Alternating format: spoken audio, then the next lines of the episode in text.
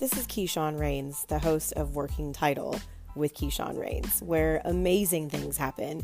A series of pass the collection plate style conversations with a Creole, queer, femme, yogi, mom, coach, author, and of course, podcast host. With a nomadic soul, a quirky sense of humor, and an activator of empowerment. These conversations are just a chance for me to speak on ways to be mindful in a mindless world. Stories are shared, folks are empowered, inspired, and impacted to be more phenomenal versions of themselves through simple conversations about complex like love, life, and the pursuit of being real. Thanks for listening. I've always wanted to learn a little bit more about the people that I follow or people that I meet, you know, and obviously you and I know each other outside of social media. And, but I've noticed recently that when I go through and look at who I'm following and who I'm interacting with and who I'm really inspired by, I started reaching out to people on Instagram. And last year I reached out to probably like 15, 20 people that I follow on Instagram and sent them an invitation like the one I sent to you, asking them to be on the podcast. And everybody said yes. Nice. And that ended up being another 20 episodes of the podcast. And there were some people that were, you know, what I consider to be kind of like heavy hitters in like right. fitness or yoga, you know, industry. And so I was super surprised almost that they're like, sure. And I was like, okay. So yes. keep doing that. And um and of course, you know, uh, Damio's like, you should talk to Mia. You should. Inter- she's. I was like, well, duh, I already follow her on social, so yeah, let me see if she's available. so, when I was looking at your Instagram the other day, I noticed that underneath your, you know, name and everything, it says that um, you're a pain-free movement master for women. and when I saw that, it really resonated with me because I've in 2017 was diagnosed with a spinal dis- disease called uh, degenerative disc disease, which is basically a form of like osteoarthritic issues in the spine. So in the cervical spine and in the lower lumbar. And so chronic pain just became part of my life mm. at that point. And I had already been practicing yoga for several years, and even practicing yoga became something that was really intolerable as far as movement is concerned. So I backed all the way away from movement and I actually love lifting weights. Like I love lifting weights. I love, you know, seeing how much how far my body can go and seeing what it can do, but after that it felt like I kind of hit a wall. When I saw your Instagram, I was like, wow, pain-free movement. What would that look like? and so that's what really prompted me to reach out to you and ask you to be a part of this. So I appreciate you for saying yes to um, this unconventional method of recording remotely and for just you know, being available and making the time to do this. So I want to just say thank you for that. And um, also want to give you just the spiel that I give all my guests, which is um, this is a safe space for a very natural conversation to happen. I'm going to ask you a couple of questions, mainly about the, the impact and the influence that you have in the fitness and the health industry. And you can take up as much or as little space with your responses as you'd like. And um, yeah, so I'm going to give you a chance to just introduce yourself to the listeners by sharing your name and what you stand for. Oh, what I stand for. Oh, wow. That's a deep one. What I stand for. Everybody said that. okay. Let's see. Let's see if I can do this. Hello, you still there? I am. Okay, mm-hmm. great. So, my name is Mia Shante. I am a strength and health coach. And I, let's see, as a person, I stand for the betterment of life, all life, all living beings and creatures. Uh, as a coach, I stand for the betterment of women in the sense that I want every single woman to become as resilient and as carefree as possible. Mm. So that's I like that. That's that in a nutshell. I like that. No, I like that. I like that. And I like that you differentiated between the betterment of all life and all things. And I know that you are vegan, is that right? Or plant based? Oh, how would wow. you describe that? Nowadays, I would describe it as plant based. Okay, okay. And what for somebody who doesn't know, what would you how would you describe the difference between being vegan and being like a plant-based eater, I guess? So, right, no, that's a very good question. I'm still kind of defining it for myself a little bit. No, uh, seriously, Okay. vegan is I, the technical definition of a very new word, by the way. This word has not been around that long. Before vegan, it was just simply vegetarian. Uh, so, with that being said, so for this new word, vegan means everything that you eat, um, or, or rather, nothing that you consume comes from an animal, nothing that you wear comes from an animal, nothing that you put on your skin or your hair, none of that comes from or is tested on an animal. Animal, including insects, even down to bees. Wow. Okay. So no, so a vegan person would not consume Honey. honey, for Correct. instance. Okay, Correct. got it. So the reason I say I'm plant based now, and by the way, you're the first person to get this information on a public setting. Okay. Thank you. Exclusive. No. I just haven't been asked asked yet, and I don't lie, but sometimes I'm not. I don't always Yeah. put things out there yet. So yeah. the reason I say I'm plant based now is because beginning somewhere around mm, the beginning of this year, I started dreaming about eggs and started craving animal products that I hadn't craved before. And um, and so I have slowly introduced them into my diet, not on a regular basis, but I just honor the craving when it's there, which quite frankly doesn't happen often. But just by honoring that craving, I am technically no longer vegan. However, most of my Mm. diet is made up of fruits and vegetables. That's pretty much what I eat most of the time. I would say about 95% of the time. So that's why I would label my diet as plant based. Mm, okay. And I think that's, I mean, when I think about what even 10 years ago, when before I would say the vegan movement became as popular as it is now. I mean, I I'm not a practicing or vegan now. I was about 20 years ago. Right. You know, I remember being in college and, you know, dating someone. Always starts with dating someone. Like? What are you eating?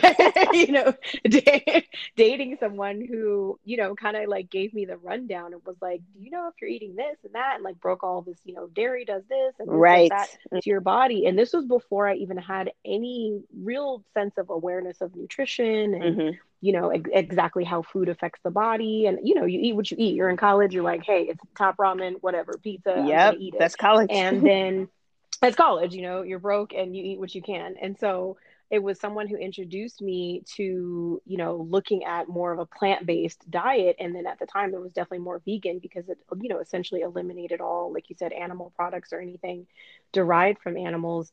And i started eating that way and started was you know on a vegan diet for probably about 10 12 years. And yeah. I, you know, it was, it was, it became easier over time because at the time I was living in North Carolina and then, you know, came back to California. So, you know, California, it's like at the time in the South, it wasn't quite as popular.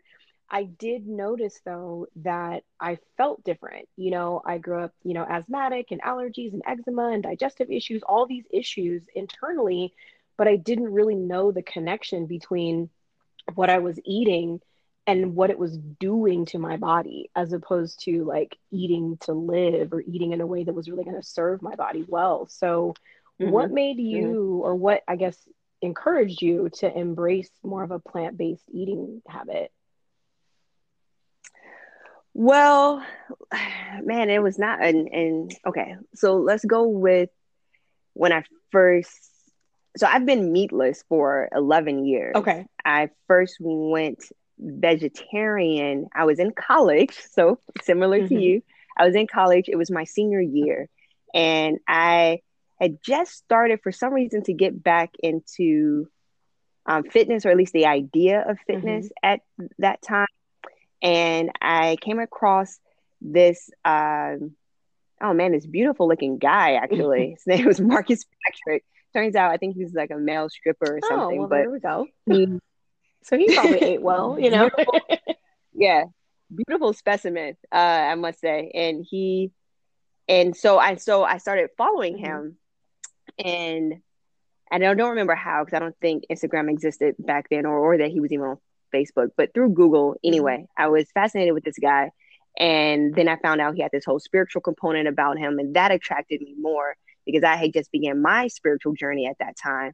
And listening to an interview of his, he mentioned why he he eats um, he's probably plant based now too. At the time, he was raw vegan.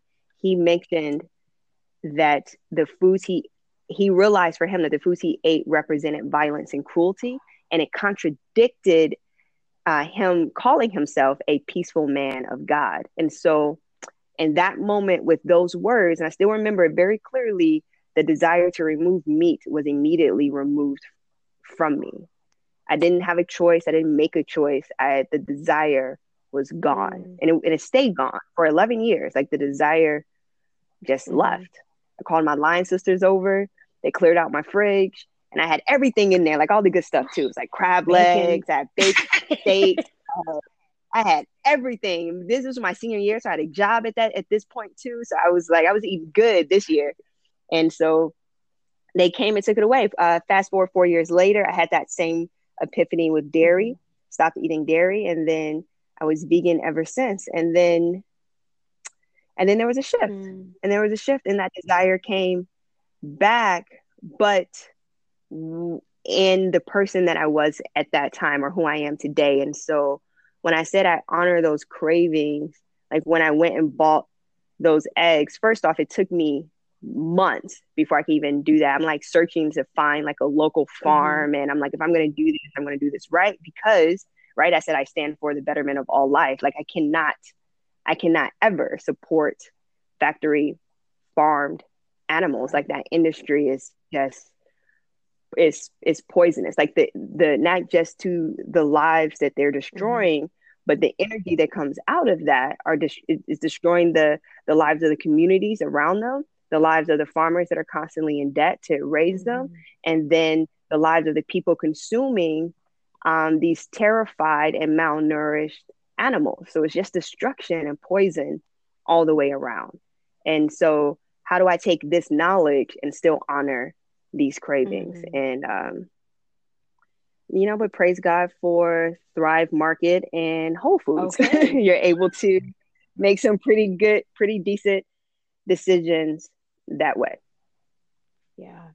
Yeah. No, that you touched on something really important, which is when we're introduced to the truth behind what we're putting into our bodies it's it's not even a matter of like i'm going to make a commitment i'm going to try this for 30 days and i'm going to see how i feel it's that the desire is just removed altogether mm-hmm. and mm-hmm. i think that's really powerful because i think when people are looking at their their bodies and they're looking at their health and looking at their wellness, then one of the things that they look at is their diet, you know, their nutrition. What are they feeding themselves?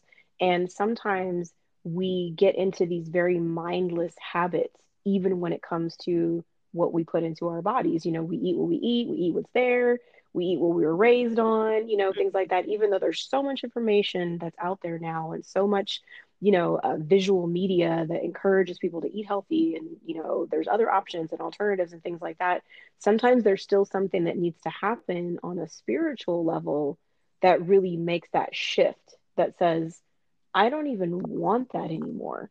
You know it's not even a matter of me trying to find healthy options. It's all i want is a healthy option. I'm not even interested in in those other things. And so i think that's really powerful. And that that can that really resonated with me because i've noticed um i did like the 23andme uh, dna you know uh, whatever genetic testing thing a couple years ago. Yeah. And when i got the results back it was a you know ancestry test but it was also a, a health screening.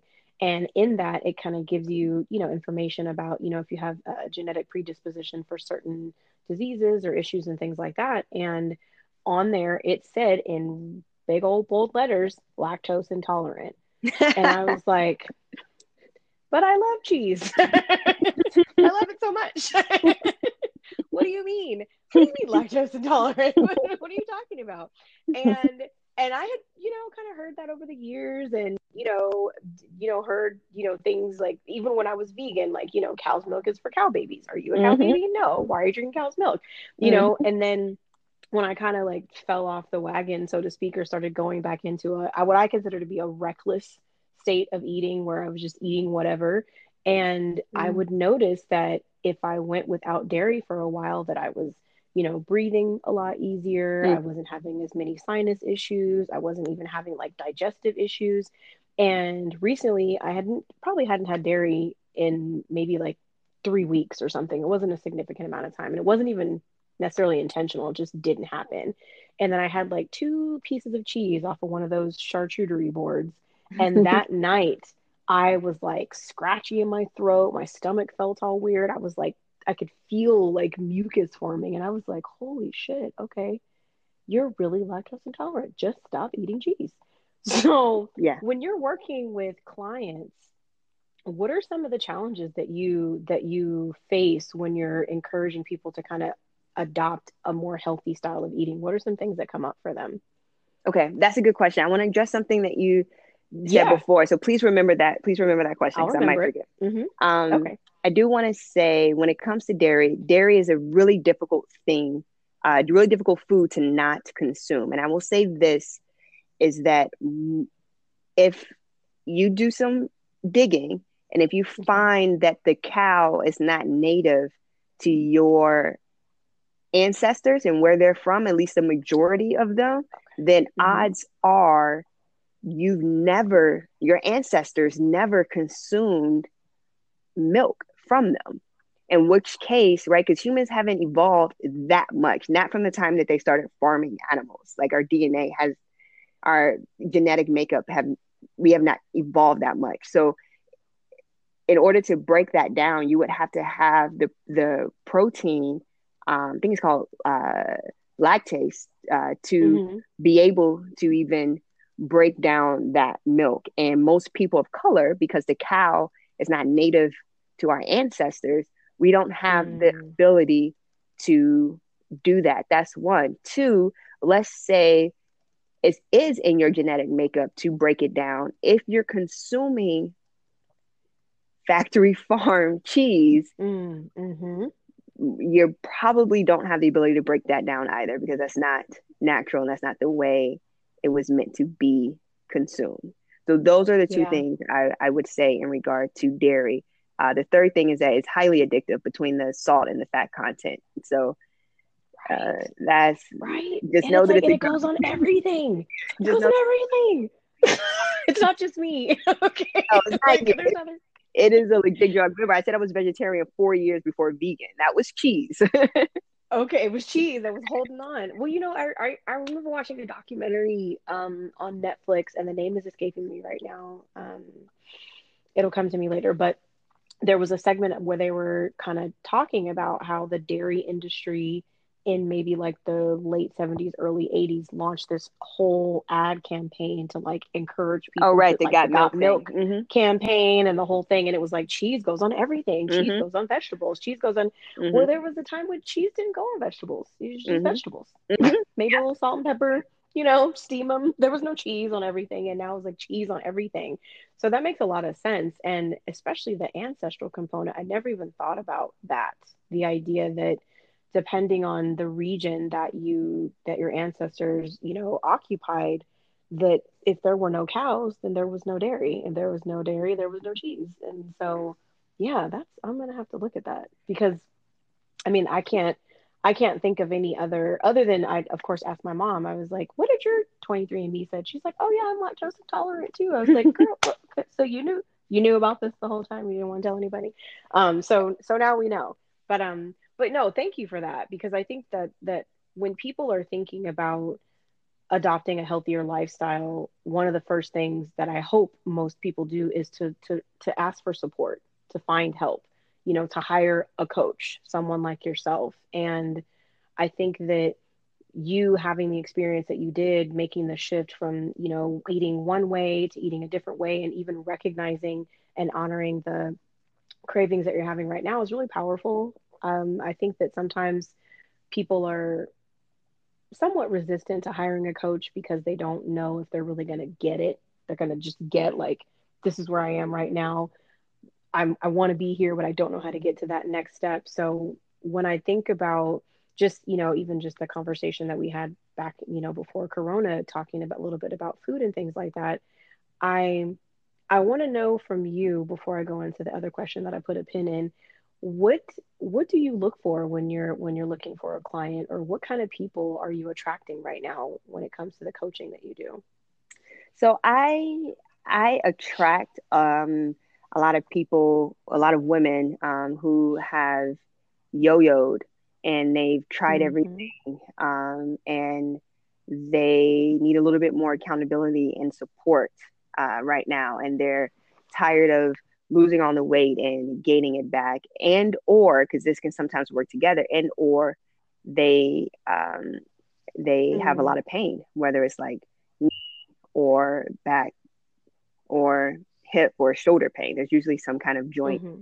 pain that is taking place as well so those are the women that i attract what i look for is um readiness willingness and ability to change even if right. it's slow but if you don't have those things, if you're not ready right now, if you're not like, yes, I want to make a change, if you're not willing, you're like, yes, whatever we whatever we talk about together, like we let's go. I'm ready to. I'm willing to do whatever you suggest.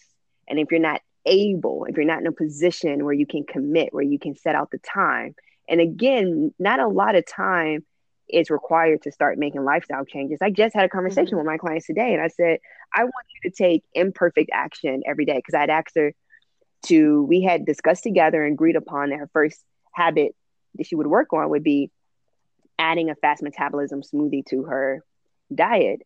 And I checked in with her, mm-hmm. hey, have you started? No, because I haven't gone to the grocery mm-hmm. store. And I said, so what? I said, you don't have a single piece of fruit or vegetable in your house that you can blend up and make a smoothie? She said, "Oh yeah, I have some frozen fruit, but it's not, you know, it won't be in the proportions of the fast metabolism smoothie." Mm-hmm. And I said, "So mm-hmm. what? I don't care. Right. That's not the point. In fact, I want you, I want you to just take action. It doesn't have to be perfect. Just take. In fact, make it as imperfect as you can." make it as imperfect as you possibly can so that you can take mm. action today and do that every single day. And sometimes it'll be perfect, sometimes you'll have to pivot and adjust, but what is not acceptable is taking zero action. Right. No. And so I look for I look for those those women who can take action and they're ready, willing, and able to do so. I like that.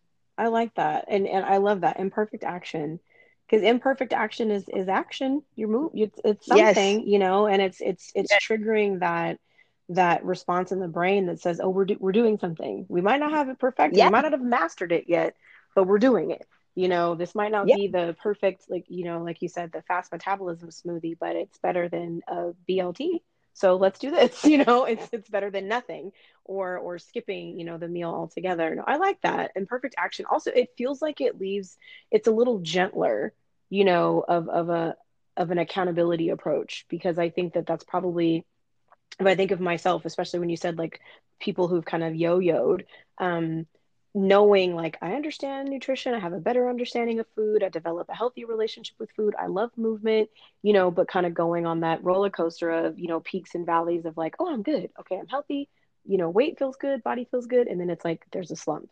And if i think of what's been happening this year just because of COVID.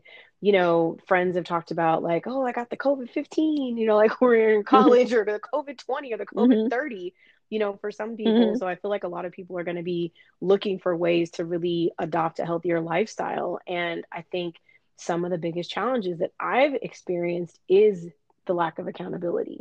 You know, saying, well, no one will know if I have this whole pizza for dinner if I have three tacos instead of two or something. No one will know. So I want to know from you as a coach, what are some of the challenges that you see your clients facing when they're taking these first steps to embracing this new lifestyle?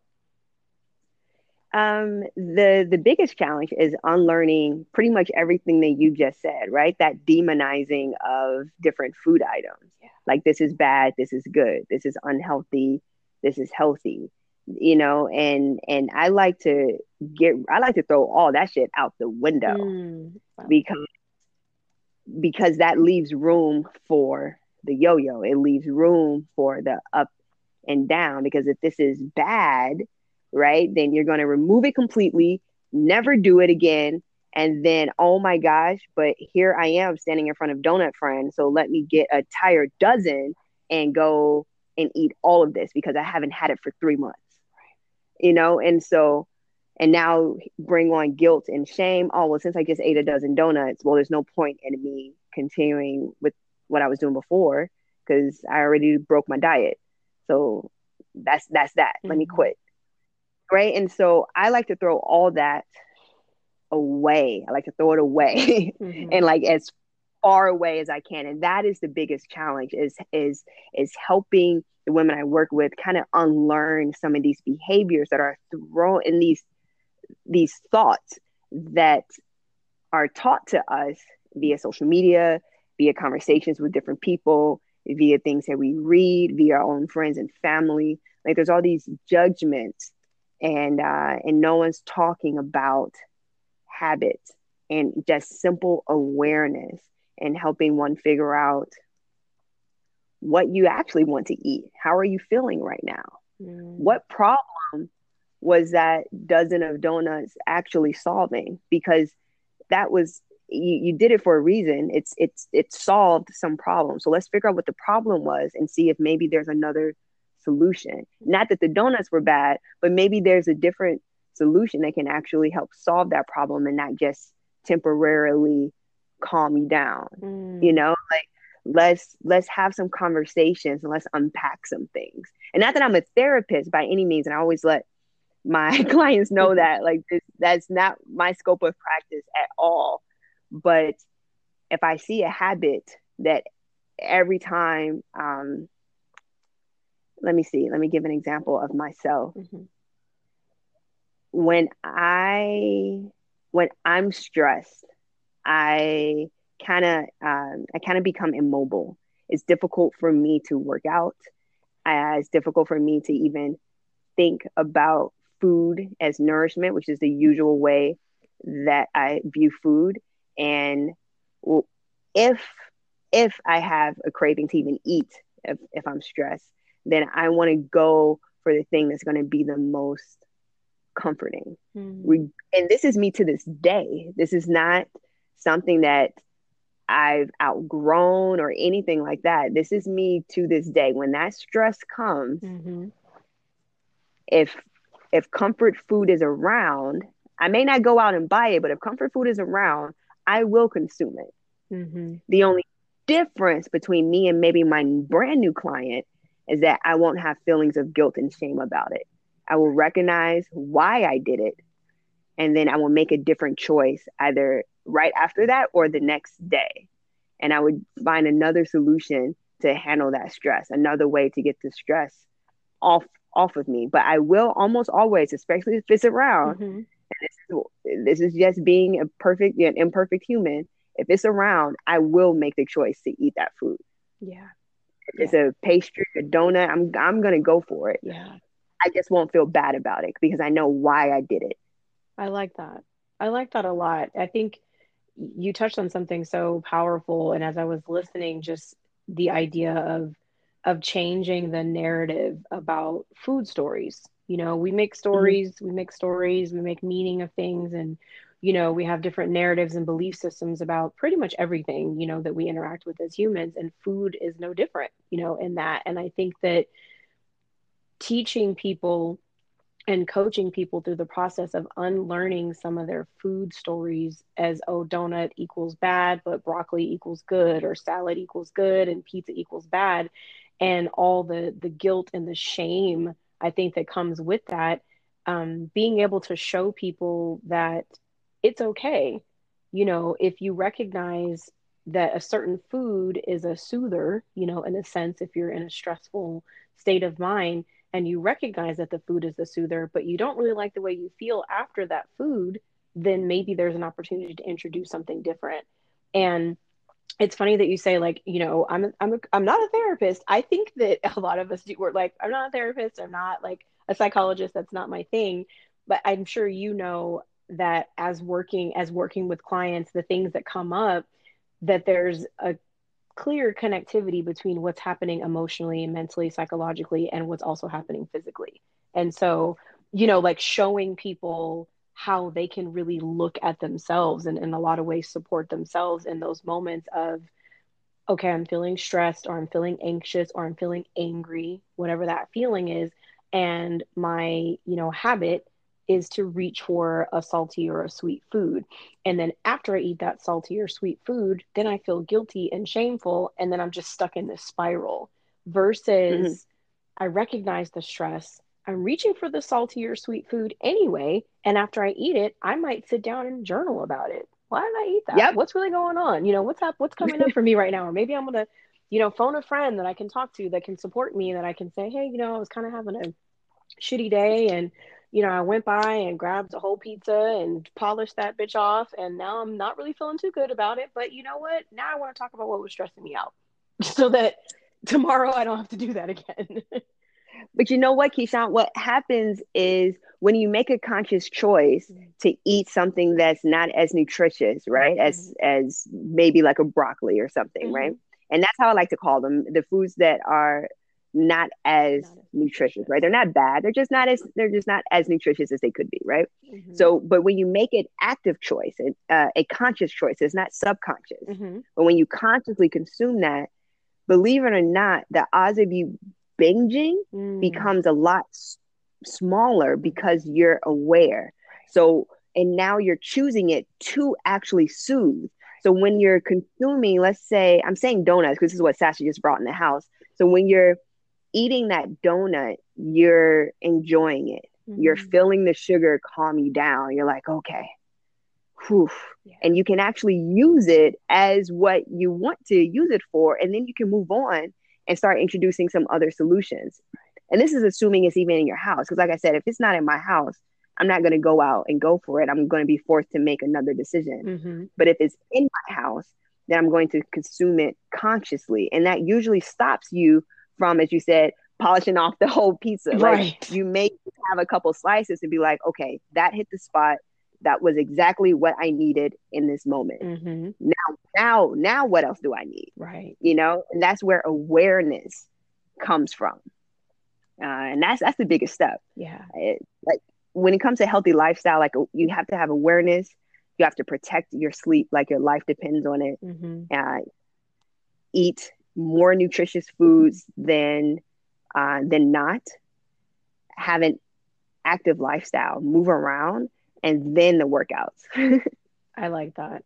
I like that. Not not as nutritious. No, I'm learning a lot of new phrases today, which is helpful. Not as nutritious is is helpful because you know I have you know a little of my background. You know I'm I'm the oldest of five siblings, and um, oh, nice my you know dad has been a healthy active guy as long as i can remember. He works out twice a day. He's up at 4 a.m he's in the gym. He's working like that's his, his that's his world. That's his you know his self-care in a, in a lot of ways. Yeah. and so as a result you know we were influenced. We were athletes as kids and you know all five of us participated in sports. And now as adults I would say three of us are in this health and wellness, you know, industry in some way. I have a sister who's a exercise psychologist and she's a nutritionist, and I have a sister who's a choreographer and a dancer, and then of course I have yoga and meditation and my thing. Right. And it's interesting because even though we have all these tools, we still have moments where we're still unlearning some of those food stories or some of those you know negative or limiting beliefs about food and we've all gone you know through our ups and downs and everything. And we mm-hmm. were talking the other day about how social media has really made an impact in this industry. And i'm curious to know what are some of your thoughts on how social media has impacted the the health and fitness and wellness industry? Oh gosh. On one hand i absolutely hate it. On the other I'm a better coach because of it, you know? So uh, let's let's start with the negatives. We're getting on the positive. So on one end, I hate it because you see all these people, uh, you know, these fitness quote unquote experts or just models or whatnot, um, jumping up and down, doing crazy stuff on Bosu balls, uh, weird, crazy. I don't. People just do like crazy things to show off, mm-hmm. and so then the non-fit person is looking at this thinking one of two things. One, oh my gosh, I must be really out of shape. I can't do that. So now they're beating themselves up. Or two, um, let me go try and do that. And then they hurt themselves. Yep. and then they got to come see me. Right. So, right. like those. So that I absolutely cannot stand that. And then, and then, like I said, and then you have fitness models everywhere. And as someone who did a bodybuilding competition, I don't know if I'll ever be that lean ever again in life because I had to work out twice a day and eat barely anything. And that's not the type of life I want to live. Mm-hmm. But this is what's out there. And so then you're comparing yourself. Whereas once it was just left in magazines, now it's on your social media feed like all day, every day. Mm-hmm. And people can, they're comparing themselves to these um, fitness models, not realizing this, the major sacrifices that they're making to maintain that body, if they're even doing it naturally. And there are plenty that are because it's 100% possible, mm-hmm. but it still takes it takes a lot of sacrifice. Right. And and and, and it's not typical for the average human being, but people don't know that. Right. Right. They see just the one little four by four image, you know, on their screen and think body goals, you know, hashtag body goals, you know, hashtag fitness yeah. goals. And they don't no you know i had one of my sisters did a competition a couple of years ago and you know i've obviously known her my whole life and i was like holy right. shit girl you're i mean it was it was you know the look that you know she was right. hoping to obtain but then after the competition ended and she went back to i guess a more normal or more you know traditional or sustainable i should say way of eating and activity then her body of course changed and right. she went through a bit of a you know a, a difficult time because you know it was like she went back to what was very healthy size and you know healthy condition and fitness level was on point health was on point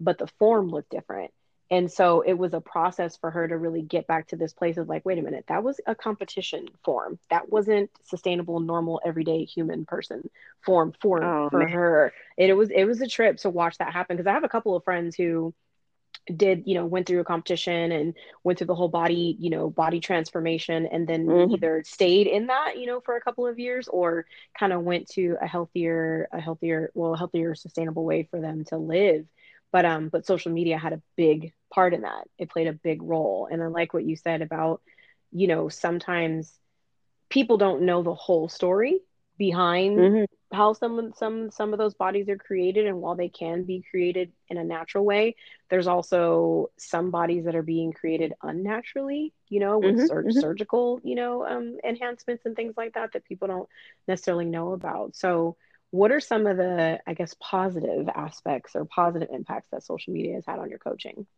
yes absolutely uh, first i just want to say mm-hmm. that i actually went through the same thing that your sister really went through okay. yeah I, it was but that body dysmorphia is definitely real and this mm-hmm. competition was in 2013 i think i did it's okay. 2020 and there are still times where i have to look at myself and remind myself that i'm not fat. Like those yes. words, that thought will come into my head. And I'm like, mm-hmm. what? And I have to remind myself that that's not true. You know, I may not have a bodybuilder's body, mm-hmm. but I'm also not, uh, I'm, I'm also not overweight, you know, right. and I have to remind myself that constantly, still seven years later. So mm-hmm. that is a, it's, while it's a, a great accomplishment to get that lean, mm-hmm. when you go back to normal um, is eh, there has to be better preparation for that. Uh, okay. Because I, I, I, do I do like the aspect of the competition and pushing your body to a limit. Mm-hmm. I, think it's, I think it's incredible. There just needs to be better mental and emotional support coming, mm. going through it, and then coming out of it. I, um, I agree. Yeah, like an aftercare period yes. of some kind. Yeah, yeah, yeah. Because it's quite a feat, and, and one should be proud to manipulate your body like that. Like that's that's an incredible feeling. Yeah, is is but being able to leave it, you know, like leave it on the stage. Like if you did uh, like a dance routine, you know, like mm-hmm. leave it, leave it on the stage, yep, and then walk away, right? yeah, I agree. I agree. As far as far as positives mm-hmm. and in the health and fitness, social media has connected me through some really great coaches. Um, speaking of my my very first coach, my bodybuilding coach, and I found her through Instagram, and she has been my mentor to this day. I still am in contact with her. Um, I became a personal trainer because of her.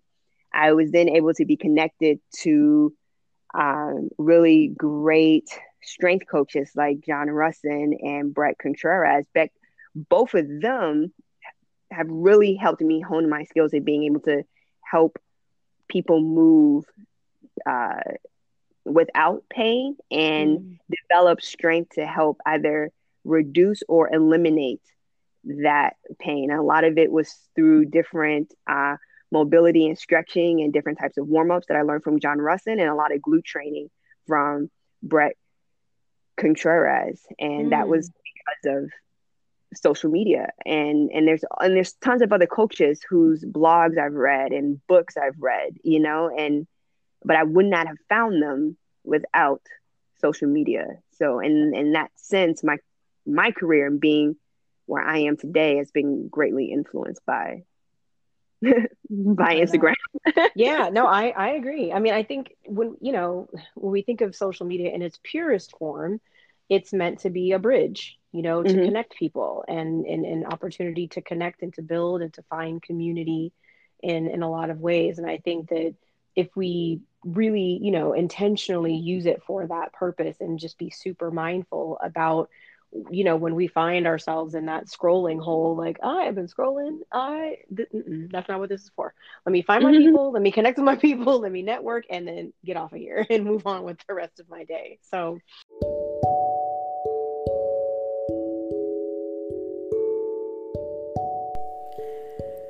time for a break.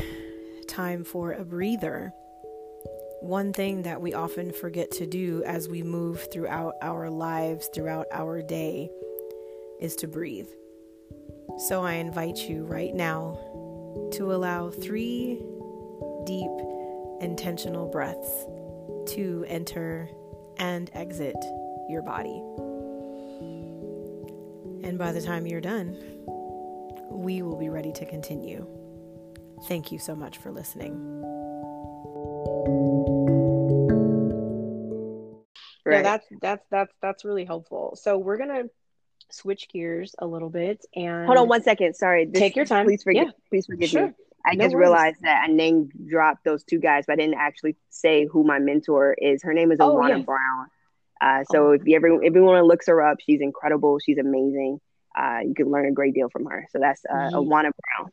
Thank you. And then I'll You're- I'll get everybody's uh, IGs as well, and I can put it in the podcast notes so people can connect with them. So thank you. Yes, we don't want to leave anyone out. So this next portion of the podcast is um a little bit more just about you just about okay. you, Mia, not necessarily like you, Mia, the coach. And um, it's a little game that I that I like to play called Complete the Sentence. And basically, oh, I'm Lord. give you. I know it's it's fun. It's it's, it's it, don't no stress. Um, it's called Complete the Sentence, and th- they are pretty insightful, you know, sentence prompts. But um, I'm gonna give okay. you a sentence prompt, and then you can finish it however you like. And again, taking up as much or as little space as you want. So.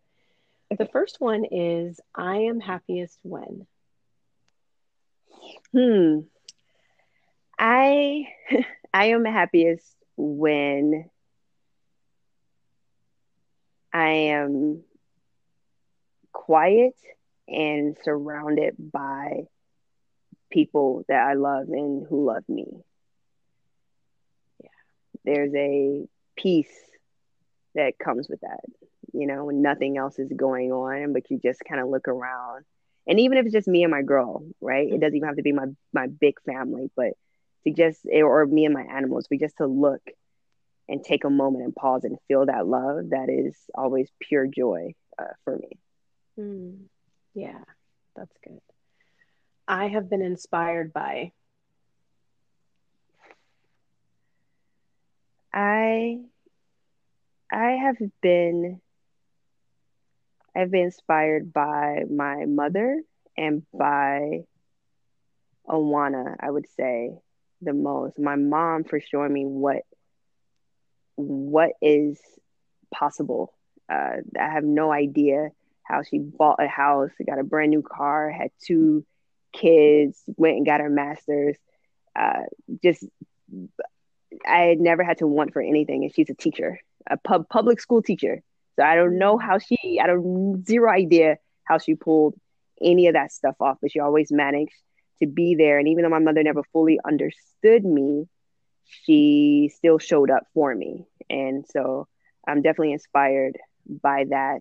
And then inspired by Awana, and not so much because of fitness and health, but she too is another strong individual uh, who never quits and mm. and cares greatly for the people around her. Like she loves deeply, and as you could tell, it's in her practice. And uh, and so I've and she's man, she's beat and she's beat breast cancer like six or seven times or something like that. Wow. So I'm wow. definitely inspired by those two women for sure. I love that. I love that. If I were truly brave enough, I would jump out of a plane.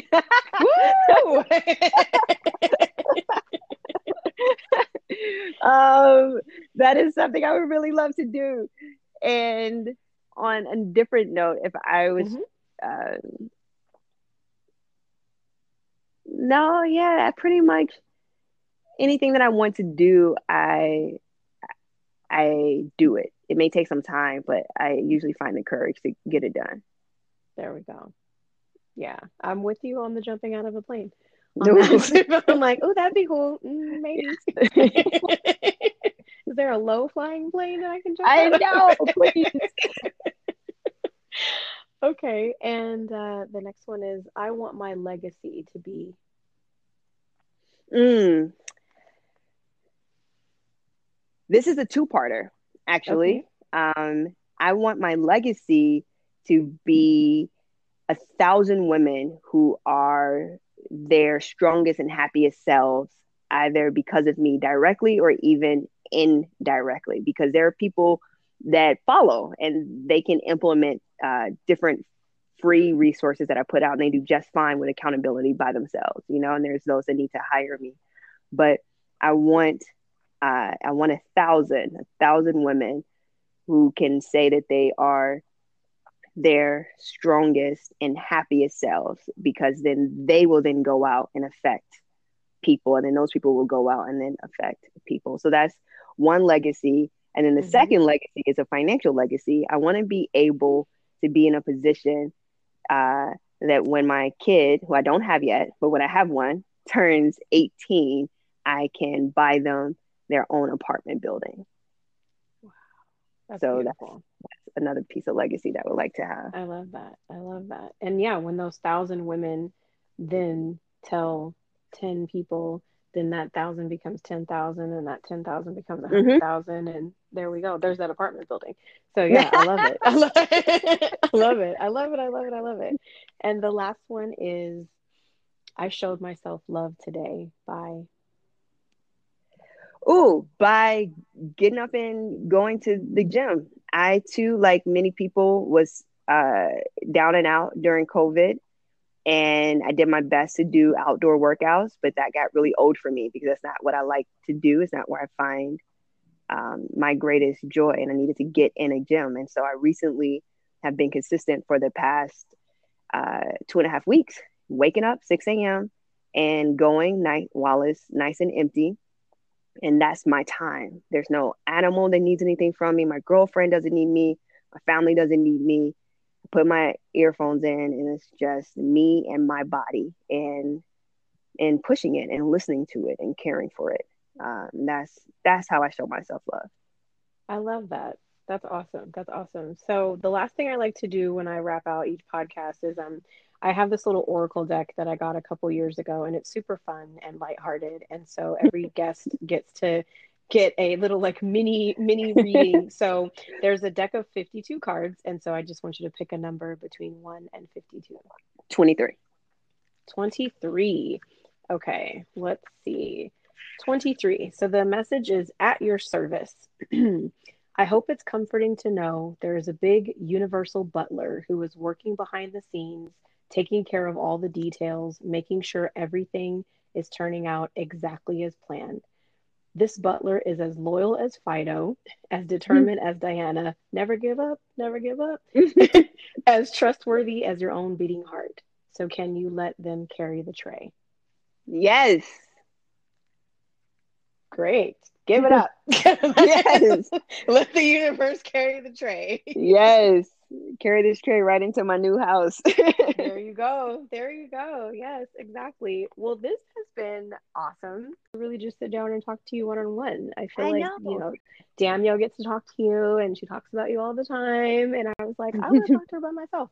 So this was this was great. And I got so many good nuggets from from this conversation and really also just a lot of affirming from the things that you've shared. And you know this gives me a little bit of insight to the type of coaching that you provide. And i i'm i'm just standing in awe of the work that you're doing. And i see the impact that you're having in people's lives. And the way that you speak about the work that you do comes from a really sincere and heart-centered place which i i recognize. And i'm i'm grateful for that. So i just commend you for the work you're doing and encourage you to continue to to keep impacting the lives getting to those thousand women which i know will happen because i, I sense a level of determination from you that is that is no joke. So you know i just go sit back and watch like oh there's a thousand. She said she's gonna do it. There it is. So so yeah. So thank you so much. I appreciate you for for the time. Thank you.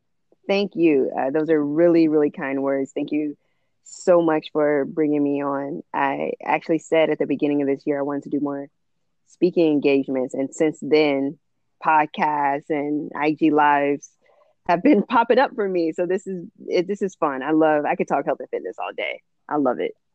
I love it. Awesome, awesome, awesome. Well, yeah, I will. I will be sure to um to make sure people know how to find you. You're just Mia twenty three on mm-hmm. Instagram, and then also Lift and Flow Performance yep. is your your brand as well. And then people can book a call with you. They can ask more questions about what you do. And are you? you I'm assuming, obviously, since COVID, that you're also coaching clients virtually as well yes. as you know close up. So so yeah. So if people want to find you, I'll make sure they know how to get in touch with you. And um, yeah. Otherwise, enjoy the rest of your evening. Thank you. Thank you. Thank you it's time to wrap this up. And I just want to say very sincerely thank you. You have your choice of thousands of different podcasts that you could be listening to each day. And I appreciate you for choosing this to be one of them. Right now, in this moment, I see the light, I see the love, the wisdom, the beauty, the prosperity, the creativity, and the pure joy that shines within each of you. And I bow humbly before your divinity. Namaste.